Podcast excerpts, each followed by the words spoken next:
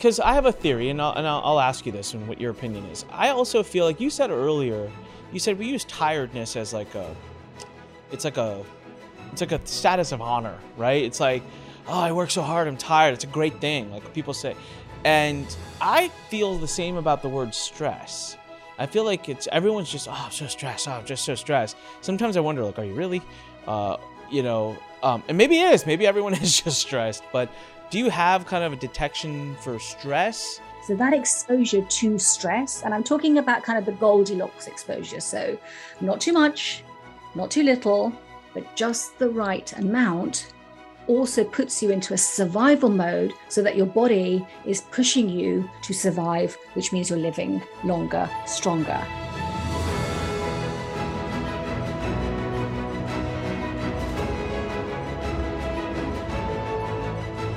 What if you could reverse your age, age backwards, by 30 years? All right, that's interesting. I'm 39, so that put me at nine years old. So I, I think that's how I feel like inside. So uh, we have an amazing guest today who is a doctor.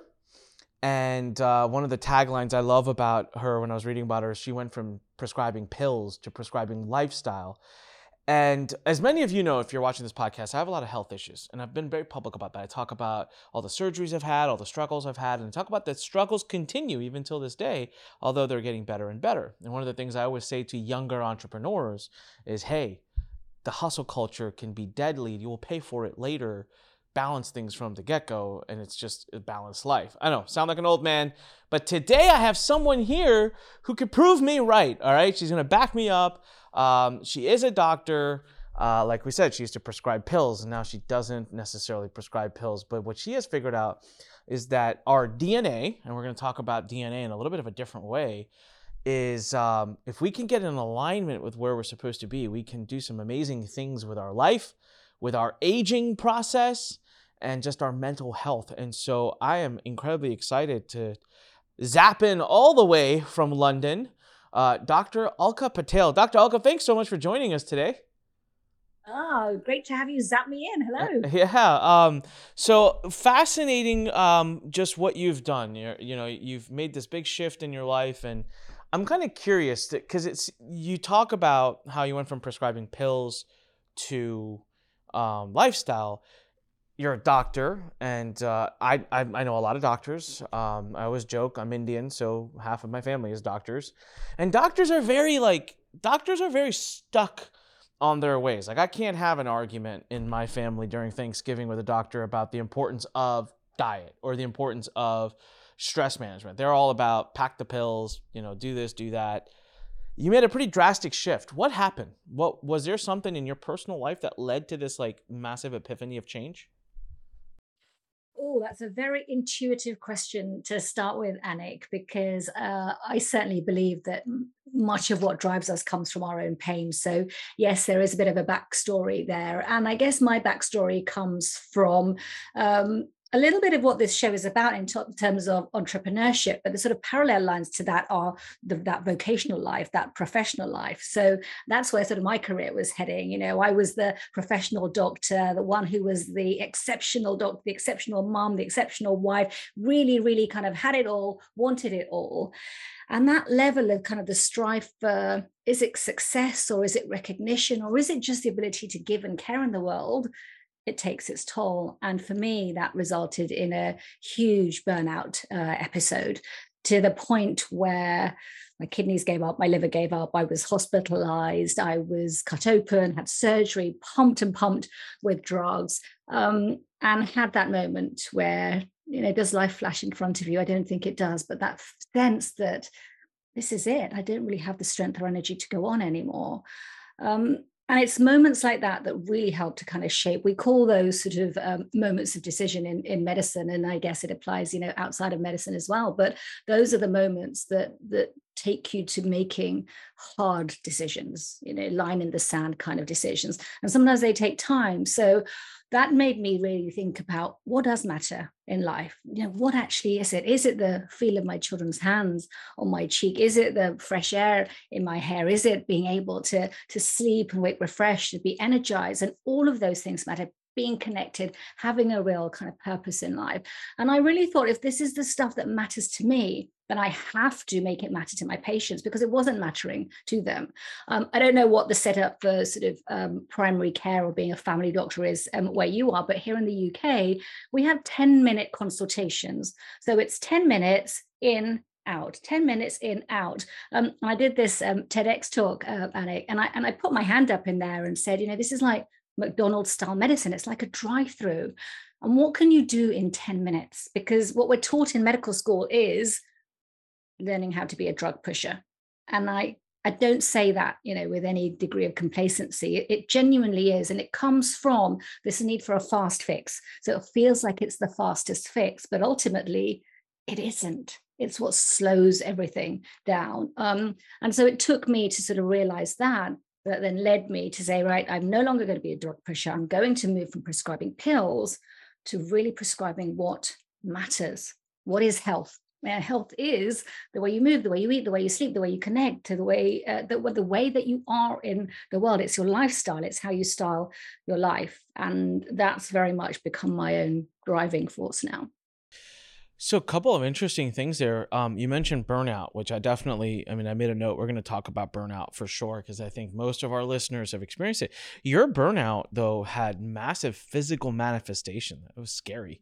Um, did you have signs going into it? Typically, we talk about burnout in a very mental thing. People burn out, they kind of just, you know, they feel depressed, they give up, they're they're burned out, right? They, but yours was like, hey, hospital, surgery, kidneys failing, like is there so if someone's listening right now and they're feeling a little bit burned out is that the direction they're going in? Will your body physically start to show symptoms unless you make some changes? Were there signs that you had that could have avoided the physical collapse? Mm. great question because you know what? Most people think that you wake up one day and you have diabetes. You wake up one day and you have crohn's. Someone puts this label on you and it just happened that day but it never happened that day. Those telltale signs, those signals, they are calling out to you constantly. But what most people do, and I say this also for entrepreneurs in particular, so perhaps you know, vast number of, of people that are listening today, is there's a big tendency to be an ostrich. So what I mean by that is the bury your head in the sand this isn't going to happen to me. And anyway, I'm far too busy. So I've got other things to do. So health gets kind of dropped off. And what you do is you stop tuning into those signals. So those signals where, oh, I'll just stay awake that little bit longer and get this report done, get this client prospect uh, to report out or a proposal out, or um, I will just, uh, I'll skip me, I'll skip meals, I'll eat my sandwich whilst I'm on my computer, or, you know, I'll, I'll start running tomorrow, I won't bother going for my morning walk. And, you know, all of these things, all these telltale signs are there that incessant clock watching to get more things done you know and then sacrificing sleep so that you can get more things done and it is this busy busy lifestyle that we all live and that we've also really signed signed up to because that in itself seems to define success we all want a successful life but we've got the definitions of that wrong so when you talk about those signs of burnout they're physical and they're emotional as well. You know, physical exhaustion, tiredness. We sort of keep wear it as a badge of honor, don't we? Oh, I'm so tired. You wake up and go, I'm so tired. That's a sign. That's a signal. Don't ignore it. You know, are you wake up with a bit of an aching neck or the shoulder shoulder hurts, or you know, you're not feeling so great and you, you can't figure it out. Well, go figure it out. Um, I had another little episode during lockdown, um, Anik, which um, related to my shoulder and I'd had some niggles, you know, like we wake up with that slight niggle in the shoulder, ignore, ignore, ignore, carried on on the computer, you know, all day long. Suddenly my shoulder froze. I was in searing pain. It was some 12 out of 10 on the scale. And I've had children, so I know what a 12 out of 10 type of pain um, really is. Um, but that frozen shoulder didn't just appear that day. I could not lift my arm up. And when you talk about the physical, you know, if you ignore those small whispers, your body's going to give you one hell of a big shout to tell you that something needs to change. That gave me chills because how many people are watching right now, and I feel like so many people listening or watching right now. Dr. Alka just kind of they they they looked away, right? Don't make eye contact with the teacher because it's like the signals. How many of us have those? How many of us have these little things? And um, yeah, you're right. How many times have I ignored it? You know, for the first for many years, uh, starting my business as an entrepreneur, I would actually go to battle with my body. I was literally in a war. So it was mind over matter. And it was like, no, I will not let you, the body, dictate what I can and cannot achieve and do.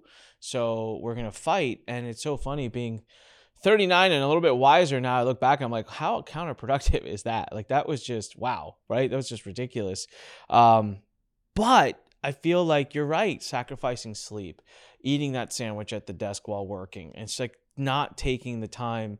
Um, for me, a big thing that has uh, just forced a change, which I'm so grateful for, was having a baby. So having a baby, she'll be one soon. Um, it was like whether I want to or not, it was like, well, I desire spending time with her, and thankfully that has just started realigning other behavior uh, to make it possible to spend that time, and so it's been great. All right, so I want to come back to talking about burnout, to stress, and how this connects back to anti-aging and bringing your your um I think you have your biological age versus what do you call it? Like there's there's two types of to ages. Um, chronolo- chronological age. Chronological, yeah. Chronology of the clock, and your biological age, which is your the clock of your biology. Awesome. So I want to talk about that, but I'm I'm a little uh, I'm a little intrigued by one part. So you've gone against the grain, and you've, as a doctor, said now publicly, and I'm sure you've said it publicly before many times, that the medical community is all about the pills um, I'm a production of that. I mean, the me- amount of medication I'm put on, my health insurance spends about three to four hundred thousand dollars a year on treating me. It's insane, and a lot of the medicines I'm on, I can't go now a week or two without. Like my body, it's I'm addicted to it, literally, and I feel like the minute I show up inside a doctor's office, that's just what I'm going to get. I'm going to get more of that. Um, until I started seeing more naturopathic doctors, more um, what do they call them? Ah, the, word is escaping me. Um, it'll come. Lifestyle uh, not even functional. Functional. There you go. Functional. Yeah, functional doctors that are using more, you know, uh, naturopathic vitamins and just like kind of more peptide type of treatments. And I feel great, by the way. It's helped more than anything else. But those doctors are, at least in the U.S. I mean, man, you are they are shunned and put under a lot of regulations and people come after them. Are you facing any of that? Like, are you still a practitioner or do you, do you still have a medical practice or do you deal with a lot of those issues being that you're kind of different and you're not following the model that they shove down doctors' throats?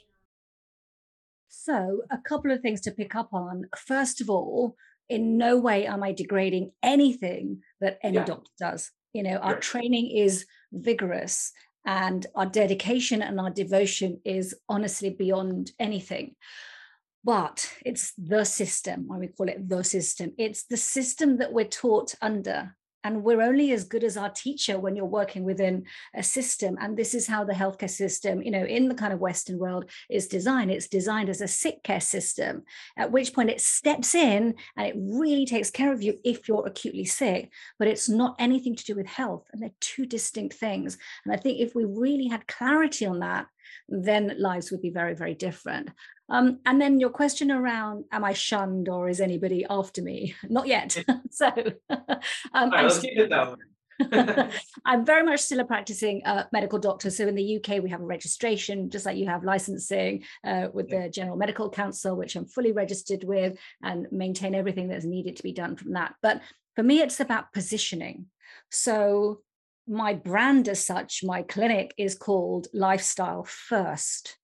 And there's uh, a ah. reason for that, right? It's because I'm positioning your lifestyle first before anything else. It doesn't mean I can't prescribe pills, and I can, and sometimes I do. But it's where does it position? Because in most scenarios, it's take the pill. Oh, and by the way, make sure you exercise as well for me it's got to be the other way around. Let's do do that. Let's really zone in on it. Let's look at your how humans behave. Let's look at what's going to nudge changes in your uh, in your emotion in your drive and your motivation because body and mind are so connected and you have to look at the synergy between everything. So it's positioning. It's lifestyle first and then anything else that's needed. And I think the other thing, the other very, very important thing for me specifically, and if we bring everything into the sort of current times that we're living, is utilizing data, utilizing information, utilizing sort of personal information about you. Because what I find, of course, is that um, most people get struck with a sort of population level benefit. So here in the UK, we have an organization called NICE, um, which gives us guidance um, for clinical excellence. But it's all based on what's good for the whole, what's good for the greatest number. Whereas for me, it's me and you in a room, Anik. We're we're talking. It's you that I'm super interested in. So to to your point, right? Um, now I uh, my life has been saved multiple times by doctors, so I'm always out in the public saying too, like, hey, I'm not knocking the doctors. I, I here's what I've said: the the medical system, as you call it, is so important for acute care, uh, because when I'm you know I've been in the ICU for many months. I got to a point where I needed surgery. These things you know, I needed acute care and I needed traditionally trained and I needed heavy medication and like that saved my life. However, I just find it absolutely intriguing to me, being that I have a digestive condition, that when I go see my gastroenterologist, uh, who works for a massive university, is a brilliant person, super trained, love him to death. Not, if he's watching this, I love you. I'm not saying anything bad about you. But I've argued this with him in his face. How is it that we sit down and you never ask me about my diet? How is it that you've never asked me what I'm eating? and if I've kept, how is it that you've never asked me to keep a food journal? And the answer from the medical community as a whole has been diet has nothing to do with it. And I'm like, hold on, I have ulcers in my digestive system that hurt. And I have inflammation in my intestines to the degree that we've had to remove portions of it. How could the food I'm putting into that system not make an impact? And what I have found is I got really bad. And again, in 2020, I needed surgery. But in 20, so I had found out I was I went gluten free, this free, that free a while ago, but I guess it wasn't enough. And lately, what I've discovered over the last few months, so 2020 December, we have another big surgery that led to another whole shindig. It was it was a very difficult process. By mid 2021, I feel better, but to my shame, or to my not shame, to my to my disappointment, I felt better, but nowhere near better enough right? And so I was like, oh, so the root line issue is still there. And that was when I kind of started my own journey. And I was like, all right, I've got to double down on this diet stuff. And what I've discovered lately is that my diet directly impacts, and the amount of limitations I have to put on my diet is uncomfortable. It sucks. It makes food not fun. But I directly noticed changing that lifestyle, all of a sudden, all these major issues I'm having in my system, I don't have them. And it's like, gosh, I really wish my doctor could have raised this with me 10, 15 years ago, my life would be so different today. I mean, I think there's some key things that you said there. And one of those is about responsibility. So we have this notion that I can hand over my health to a doctor, he'll fix it and hand it back to me. And my thing to say out loud to everyone listening is you are responsible. You have responsibility for your health. And the minute you take hold of it, then you have choice. And I think for me, it's very much about I'm here to hand back responsibility for your health to you because your life means the most to you and the people around you. So take charge of it. And I'm going to guide you in ways that you can do that primarily by the day-to-day stuff that is going on in your life but also i mean to take your your case in terms of something like crohn's or gut issues like i said we're in this incredible time of technology and testing. We don't have to guess about anything. I don't have to guess what gut bacteria is sitting in your gut. I can test them. I don't have to guess what the the lining of your gut looks like in terms of uh, how leaky your gut is. We can test all of that now. I don't have to guess anything because the data should drive your decisions. And that's your personal biodata. But again what are we fallen into is a lot of people doing what their friends doing. Oh she's got taking vitamin d and vitamin c and vitamin a and zinc and magnesium and i'll go grab all of that. And then you wonder why it's not actually making a difference to how you feel or more importantly than that to the actual data that measures how well you are and how long you're going to live which maybe comes back to talking about biological aging which is what you what you started yeah. with but i think you know let's not live like ostriches let's lift our heads out of the sand and use the tech space that we're in this again this incredible time that we get to be alive to our advantage yeah, and, and I'll, I'll just give another example to those who are listening because these are specific things that are happening in my life over the last one year, and they made such a huge impact. So, after my series of surgeries, which took place about 12, 13 years, 14 years ago, um, I got anemic. I was super anemic. They, no matter what they try, they pump me with iron and I'd remain anemic. And they would pump me with so much iron that it would make me sick. And then I'd remain anemic. And that was when I remember I went to a naturopathic doctor like seven, eight years ago, and they found out, hey, you're very, very allergic to gluten. And celiac is what I what, what they found out. Now, this was a naturopathic doctor. This was not a MD. And the number one symptom of or the number one like way that celiac shows up is unexplainable anemia.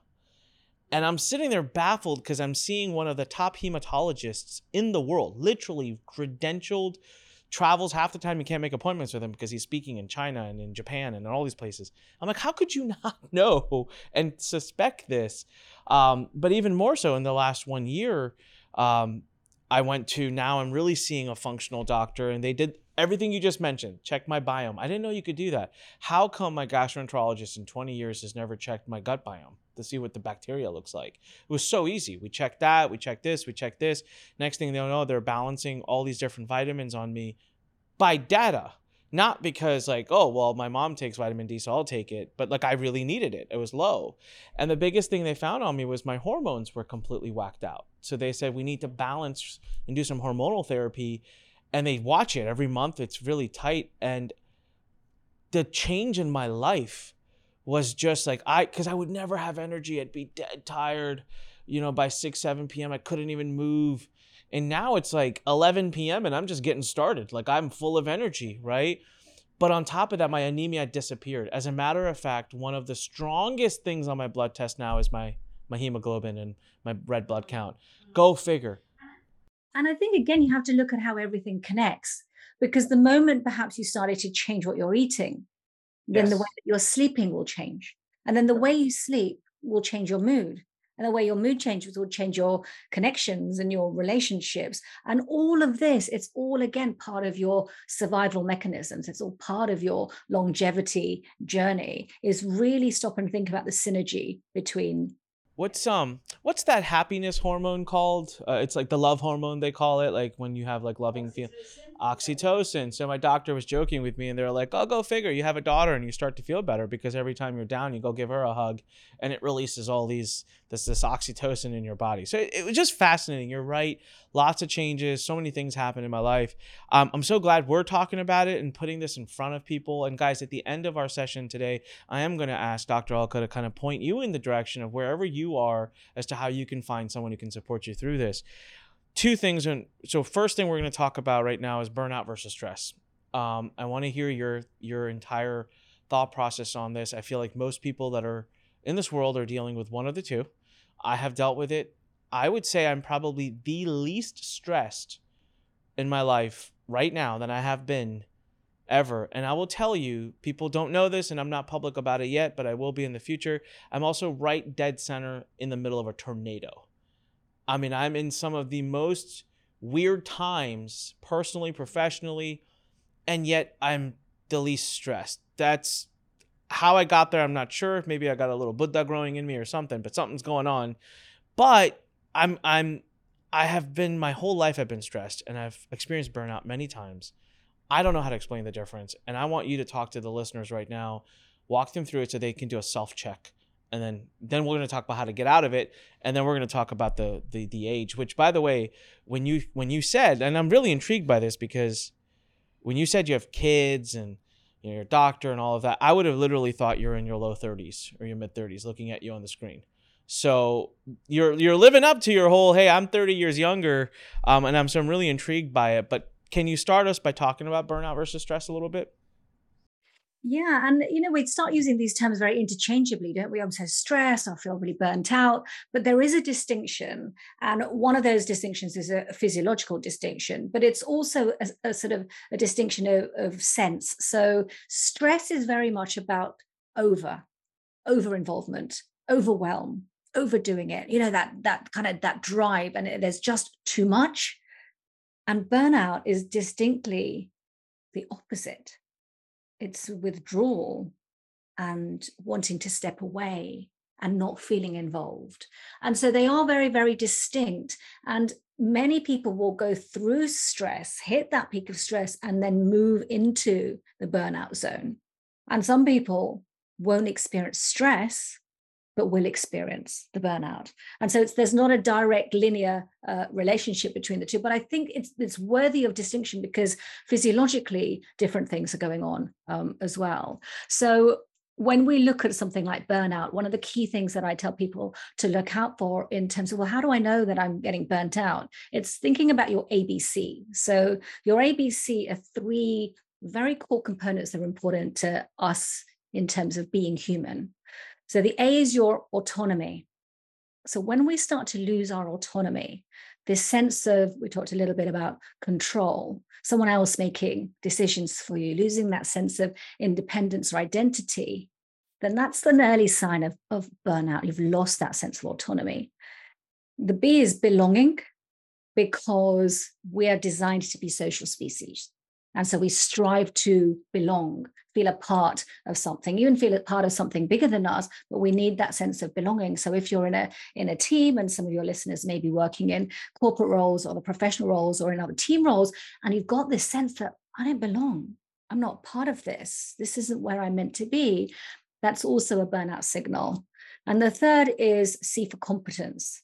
So when your competency is challenged. Because again we thrive by feeling good about what we do.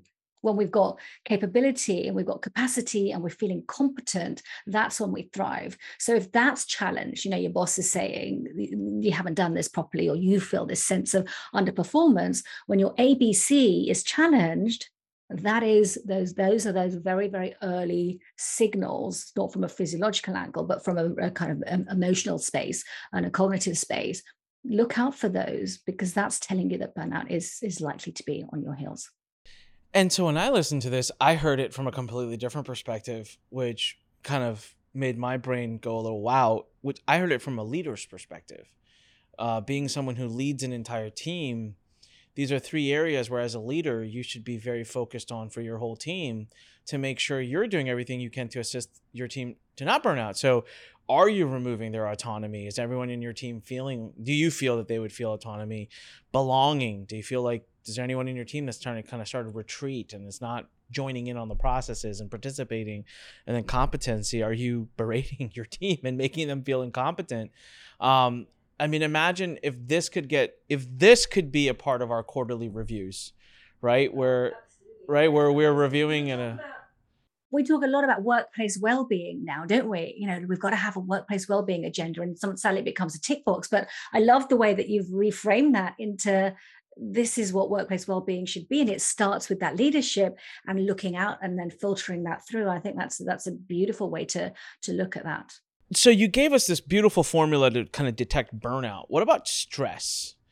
I think because I have a theory, and I'll, and I'll, I'll ask you this and what your opinion is. I also feel like you said earlier you said we use tiredness as like a it's like a it's like a status of honor, right? It's like, oh, I work so hard, I'm tired. It's a great thing, like people say. And I feel the same about the word stress.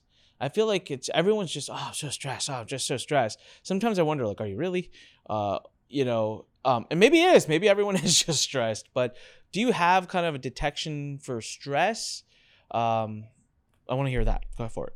Yeah so stress is different because stress really is a it's a physiological response.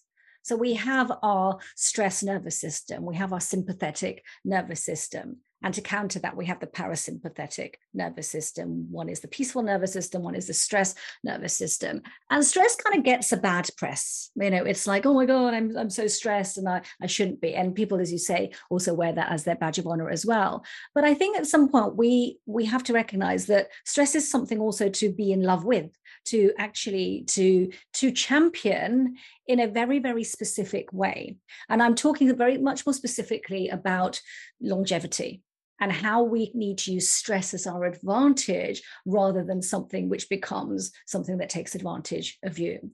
Because what we know about stress is a couple of things. One, we know that the acute stress response is a protective mechanism. And your listeners, I'm sure, will have heard on this podcast lots and lots about fight and flight and stress responses. So I'm not going to go uh, go into that. But you know, it's part of our survival mechanism to have a surge of, of cortisol when we need to be making very acute, quick decisions that are imperative for our survival. But um, when that becomes chronic, So when that's relentless, then we lose all barometers and that's when the damage starts to kick in. And we trigger a whole inflammatory cycle which then moves us into this lovely word that i love which is called inflammaging. So continuous relentless stress triggers inflammation which then triggers inflammaging and before you know it you're accelerating that aging process but there's also a stress, which is a very adaptive stress, um, which actually points to, you know, that phrase, what doesn't kill you makes you stronger, right? So that exposure to stress, and I'm talking about kind of the Goldilocks exposure. So not too much, not too little, but just the right amount also puts you into a survival mode so that your body is pushing you to survive, which means you're living longer, stronger. And that's what we want to get into. So, some of your listeners may have heard about things like uh, putting your body under stress through heat therapy and infrared saunas, or putting your body under physiological stress through ice baths and cold water therapy, or in terms of some breath holding practices, or intermittent fasting, so that this abundant world of food that we are surrounding ourselves by, well, actually, we flip that and your body is well food is not so abundant so i'm eating within a much shorter window. I need to turn on my longevity genes and my longevity hormones so that i can survive longer through this feast famine cycle. But this is adaptive stress. We can use stress to our advantage but it comes back to again measuring it. So um, for example i'm wearing this ring on my finger which is capturing my biodata. And when you say, how can we measure stress or, or what are those signals from it? Well, it's capturing the pauses between my heartbeats. I'm not talking about your pulse rate. I'm talking about that little bit in between your pulse rate. So we call that your heart rate variability. It's the pause. And the amount of pause and the variability in your pause points to how much stress you are under and whether that's a helpful stress or not a helpful stress because we need to be adaptive right? We really don't know all the time what's coming from one moment to the other. So the beauty of being hormone is that we are highly highly adaptive as a species. So if your heart rate can be really variable in response to everything going around you on environment that's a great sign of stress resilience. Whereas if you don't have that if you have a heart rate variability that's very low and pretty static then your adaptive responses are being sort of tuned out.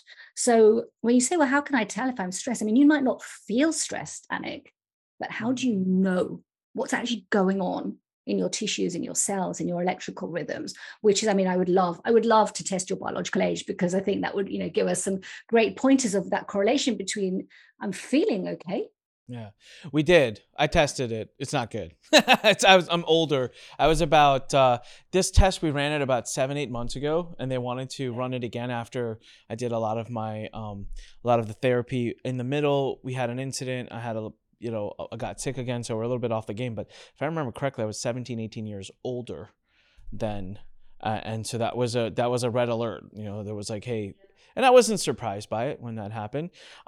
So that ring that you're wearing, that that's fascinating. What ring is that? What is it called? So uh, there are a couple of brands. This particular brand is the Oura ring. Oura, okay. Um, and another one that I use for my clients. So for clients that work with me, this is the sort of stuff that I would send to them. It's you know part of my my programs. I'll send you a ring. And the problem with having data, for having information, you can get data from it. It's how do you utilize it? Mm. How do you really understand how to use information to your advantage? So that's what I support people with. Because remember, I want to hand back health to you and give yeah. you full responsibility and control. But I want you to be armed with your own information information that enables you to do that. So um, a biodata ring like this will be capturing things like your heart rate variability, um, sleep. We haven't talked about at all, but if there is one thing that I would say to everybody is do not sacrifice your sleep. And in fact, quite the opposite, sleep your way to success because that genuinely gives you everything that you need. It's not it's designed by nature. It's on purpose that we're designed to sleep for 7 to 8 hours. But now we can know not just the hours but really the quality of the sleep and analyze that to understand what do i need to do differently without guessing. Because you'll hear a lot about you know oh you know put on blue blocker glasses or change the temperature of your bedrooms or change your pillow or change your mattress or, and all this stuff. But how do you know what's relevant to you? Yeah yeah. You said there was another ring. Is Oura your favorite one, or is there another brand as well that, that you recommend? Uh, there's another one called um, Circular, um, which is this one. Um, so similar uh, they've got a few differing features uh, i like to kind of wear both uh, just to kind of again put one against the other see what information i can get from each other so uh, have some fun with them um, as well that's that i mean I've, I've i've heard of the Oura ring um fascinating to hear how you explain that it it can tell you if you're stressed or not by tracking the variability of like that that's just cool. I've never heard that before. Very very interesting stuff. Um so let's say someone's coming uh, their stress levels are high not the good kind not the adaptability stress but you're mm-hmm. you got a patient you look at their data and you're like whoa. Or they're tre- they're they're trending towards burnout. What is something they can do to kind of put pause right stop that process in the in the process like what do you recommend as a lifestyle not not a pill yeah, so um, gosh, there's so much there because it all it's all sort of very individualized. But my kind of approach to lifestyle, and you probably have guessed by now, I love acronyms and, and the way they kind of sit together. So my approach is L I F E S T Y L E. So uh, I can go through a couple of these, but L is life's purpose. I is identity, F is food, exercise, sleep, etc. T is time out. And so really thinking about, and I've got, Anik, I've got a bit of a scoring system uh, that I use that pulls together kind of all this research data into mm. these are the top 10 things in your lifestyle that if you zone in on those are going to have the biggest impact on your lifespan and your health span. So I score that because then you we can work on the big rocks. So for example, purpose and I, you know, if I go back to kind of my conventional medical practice, I used to tell my patients things like, oh, you know, go off and uh, exercise for 150 minutes a week because that's what Public Health England says you need to do. But not once, a bit like your gut doctor not asking you about food, not once did I ask my patients, what's important to you? Why do you get out of bed? And I think, you know, when it comes to purpose, it's this thing we talk a lot about you know what's your purpose in life? And we think it's got to be this big ethereal thing that ends up with our statue in the middle of new york city or trafalgar square here in the uk but it's it's not that because purpose is again so important for your survival. And in fact there's been quite a lot of research which points to it adds seven and a half years to your lifespan. So wow. put that in context right? Just knowing why you're getting out of bed in the morning and driving that day with that intention is adding years to your lifespan. And seven and a half years is no small number. So why aren't we all doing that? A lot of conversations I have, Anik, are centered around sort of values and meaning. And once you get to that, then again, set your day with intention. I have this little technique that I do with some of my clients that I call flavor and savor, which is understand yourself, discover what your values are, what's important to you, and then just pick one and flavor your day with it. A little bit like seasoning, you know, season your day with that particular value. Maybe you value something like um, connection or calmness. And so you wave to a neighbor as you walk down the street, or you let a car pass in front of you at the lights instead of revving, revving up, or an incident happens at work and you lead with calmness. So when you come back home at night, instead of in the evening focusing on everything that went wrong and everything that could have, should have, it's just zone in on where did I display calmness and savor it, really savor it. Because I think that's one thing that we don't do. We do do lots in our lives, in our 1,440 minutes of every day, but we don't savor those moments. So we try and fall asleep thinking about all the all the stuff that didn't go right, and then it's no wonder that we end up not sleeping so well Whereas fall asleep to those thoughts or journal those thoughts is something very, very powerful about that creativity that goes from mind to arm to finger to pen as well. So, you know, and these are the softer things, these are soft skills that we don't directly associate with health, but they're completely linked. You cannot unlink them from your health span, from your lifespan, from your longevity. It's your lifestyle basically what I'm hearing from you is it's it's it's going back to doctor terminology, symptom, you know the symptoms of of a problem and then you diagnose a problem. But it's here if you're starting to feel that stress that unhealthy stress if you're starting to feel or if your Oura is telling you hey there's unhealthy stress here or if you're starting to feel that lack of autonomy lack of belonging lack of competency which is a sign towards burnout that's telling you that there's an issue in your current lifestyle. There's something going on beyond just the pills, there's something going on about maybe the work you're doing, the relationship you're in, how you're approaching certain things that's that's out of balance and it's contributing to this this stress and this burnout. And that's probably your highest level first level symptom. Like you said diabetes doesn't just show up overnight it's a result of a lifestyle that we live over a long time. It's a lot of things we ignore. I just want to go back to your acronym because I didn't capture all of it. And then we're going to move right into the biological age versus chronological. Uh, lifeist, I think, was it? Was it? I, I got life, life's purpose. I missed I. Then F was for food. E was exercise. S was sleep. Yeah. So it is life's purpose. L is life's purpose. I is identity.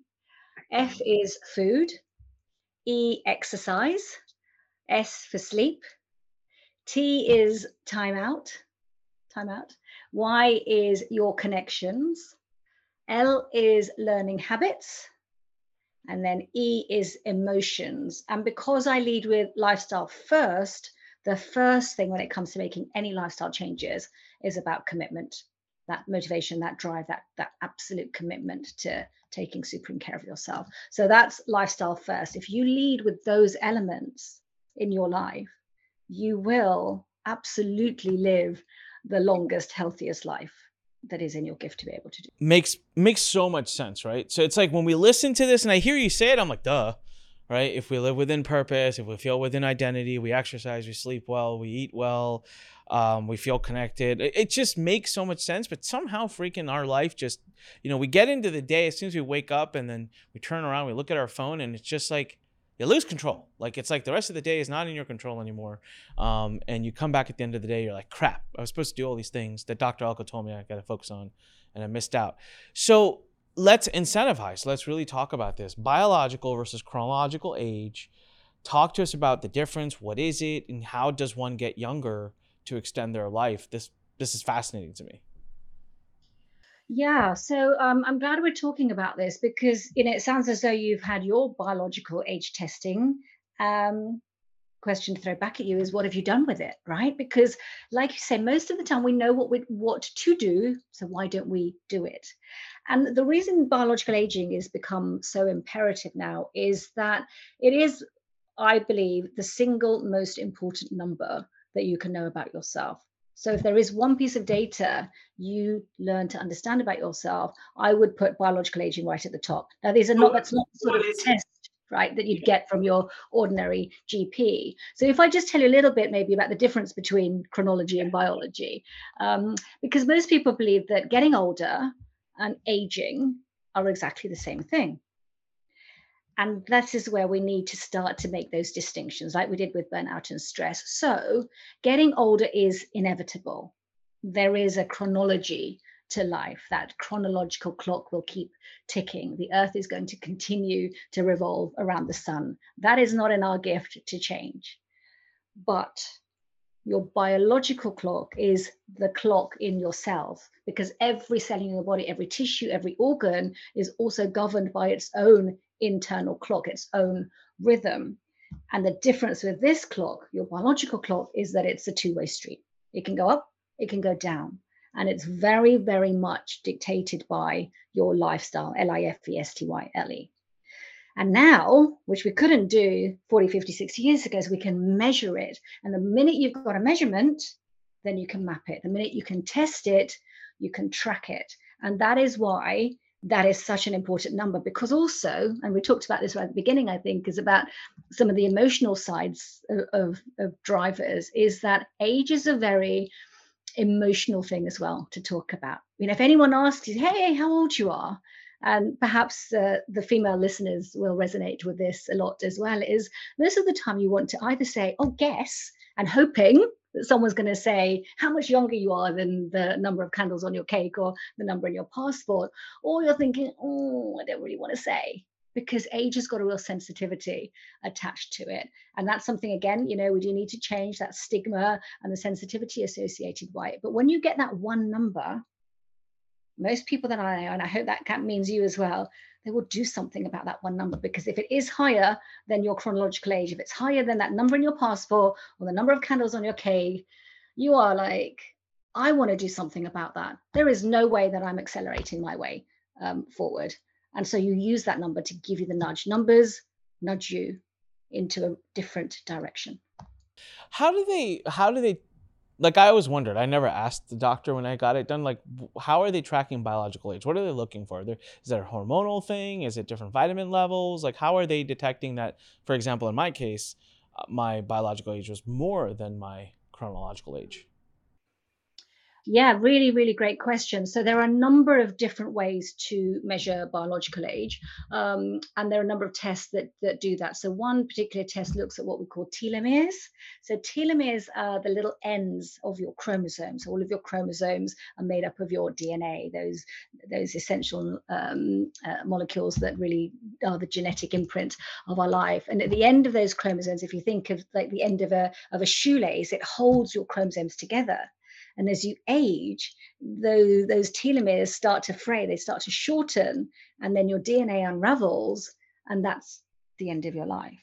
So, what we're now able to do is measure your telomere length. We're able to measure your telomeres and turn that into a number. So that's one way of doing it. Another is looking at something that we call your epigenetics. So there's again another myth that many people believe is it's just my genes. There's nothing I can do about it. My mum had this, my dad had this. I'm destined to get it. Not a lot I can do.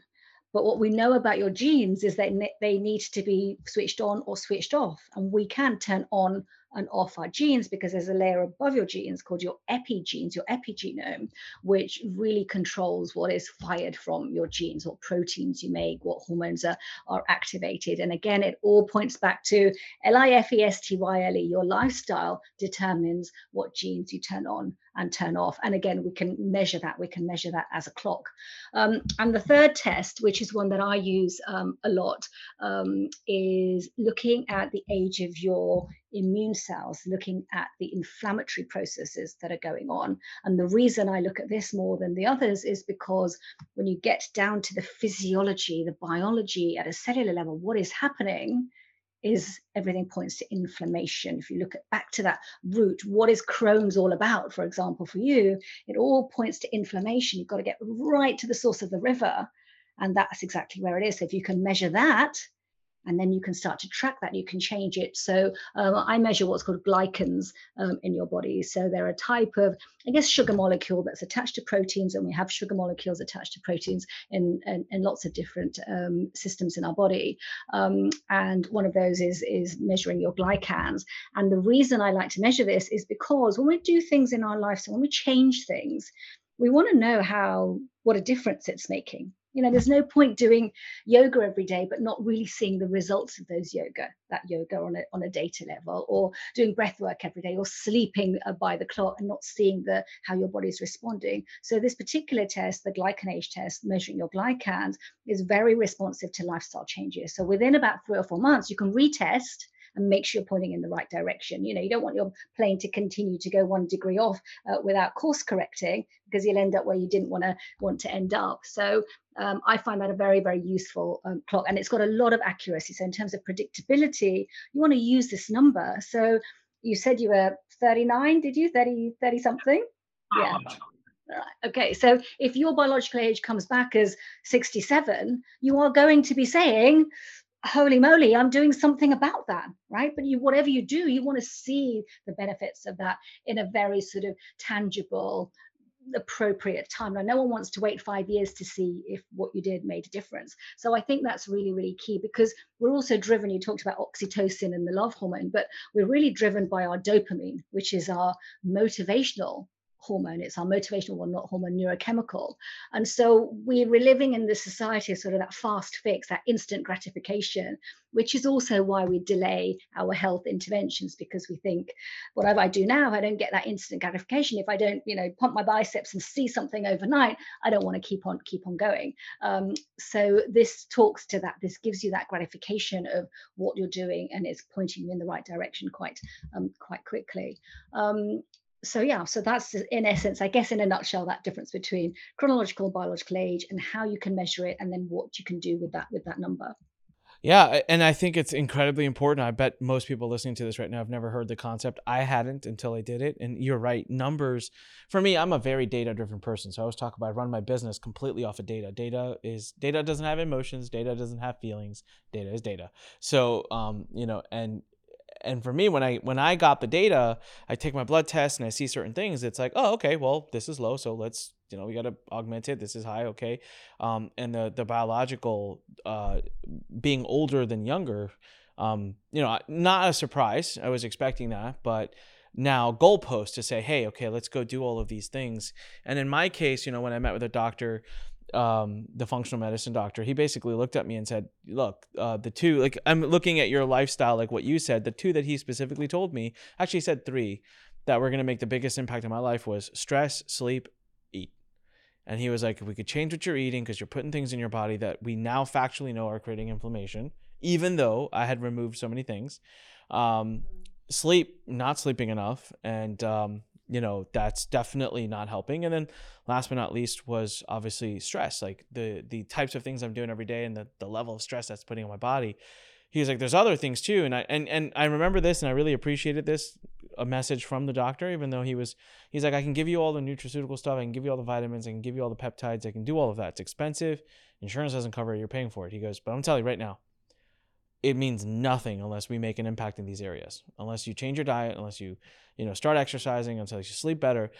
I'm I've got I'm basically taking a, you know, like a what his example was I'm taking a little soaker gun to a yeah. burning house. Yeah.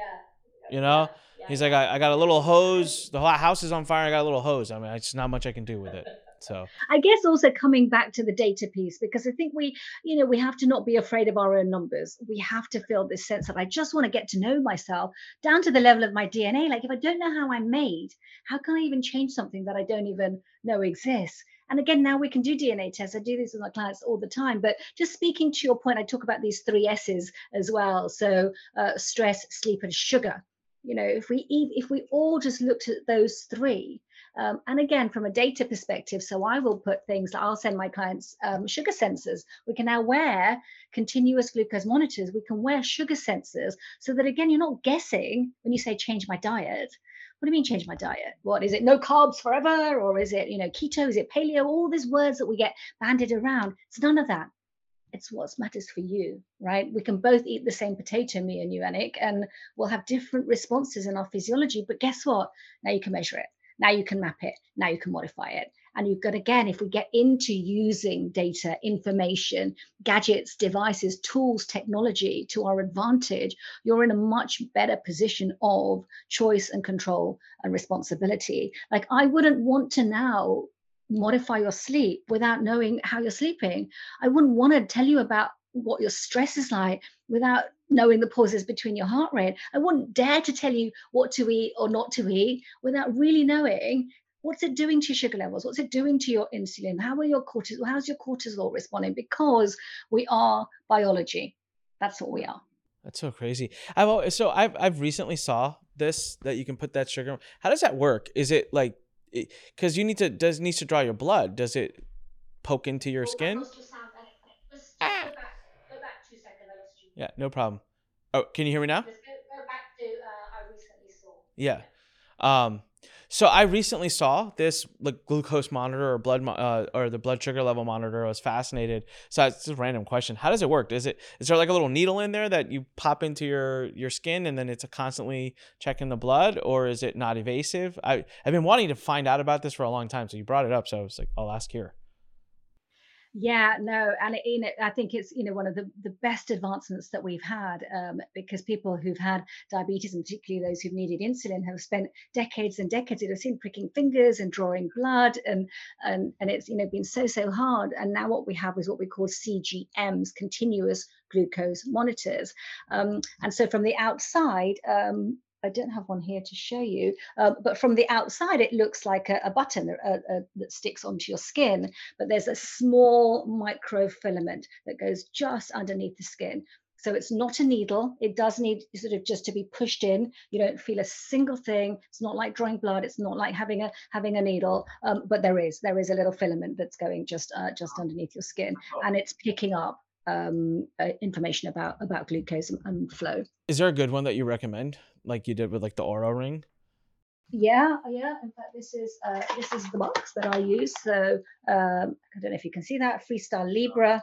Um, that's uh, that's one that I that I recommend, and it, you know it comes in a little box. Uh, I can show you a little box like this, um, and literally you just attach one bit to another, and then boom, and it's on takes seconds to put on. Then you've got a great app that you have got continuous levels of your sugar. And so it just gives you moment to moment information that you can then start to gain some really interesting insights into not just what did I eat and what happened to my, my sugar levels, but also how did I sleep?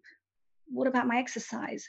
What about my stress? Because it all plays in all of our hormones are so so interconnected together. Our hunger hormones our ghrelin our leptin our sex hormones our insulin our metabolic hormones um, all of those are very very interconnected cortisol as well. So we've got to look at the interplay of all of it. It's not just about the sugar that i eat. Uh, it's really thinking about everything else that goes with it Wow, uh, Dr. Alka, super fascinating stuff and given me a lot to think about and a lot of gadgets to buy, like right now, as soon as I get off of this uh, this recording. Um, people listening right now are having, I, I know they're having this. So I have a little experience with this just because I've been into the world for the last year a little bit. But but had I listened to you a year ago without that knowledge, I would be feeling massive overload of just holy smokes. I'm super excited. I want to do all of this. Where do I go? How do I start? So the first question is, how can people learn more from you? Please tell us where they can follow you, uh, your practice, and then a lot of my listeners are going to be all over the world. Can they? Do you work with people internationally, or do you recommend them find someone locally? Talk a little bit about what people listening can do now um, that they've heard you and they're inspired. They want to do it. What next?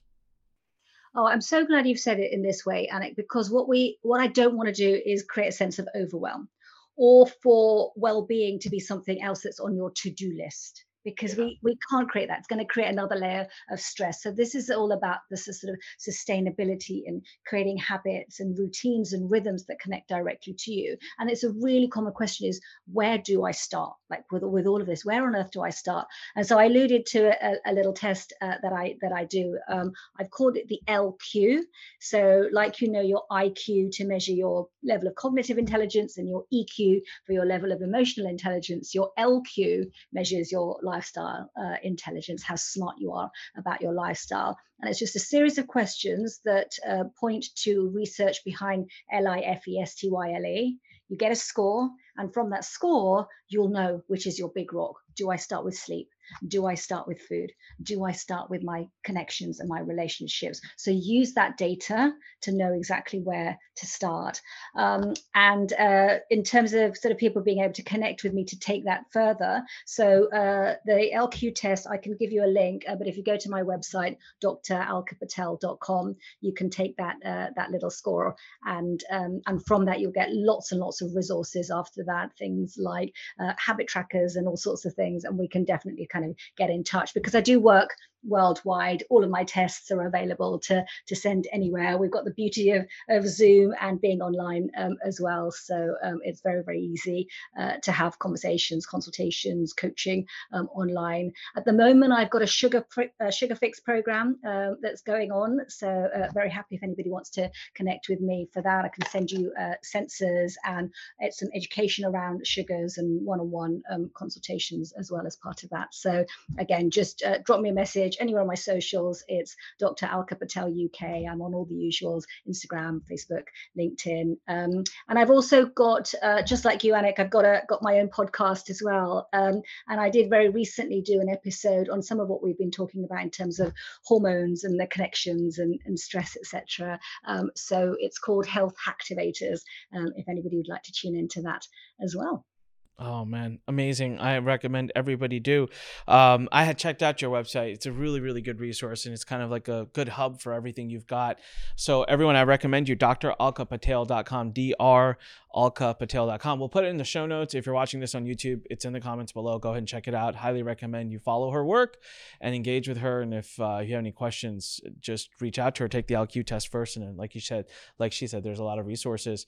Um, Dr. Alka, this has been an absolutely fascinating episode. Thank you so much for coming on and for helping people increase their life uh, span and just you know not increasing their lifespan but also increasing the amount they enjoy that life while they live it. And there's just so many things we should be doing that the medical system does not talk about and um, i'm just it took me 39 years to figure out that i need to be doing these things so hopefully whoever's listening it's never too late. And if you're younger listen to us older wiser and just put this in part of your life. I wish someone told me this and i took it seriously 20 years ago. My life would be very drastically different today. Uh, dr alka thank you again. It's been an honor having you. And to the rest of you out there please make sure you subscribe leave a comment below hit the thumbs up icon and all those fun things. If you're listening to us on any of the audio podcast platforms make sure you subscribe and leave us a great review as well. You can find us at until next time everybody love you guys. See you later. Bye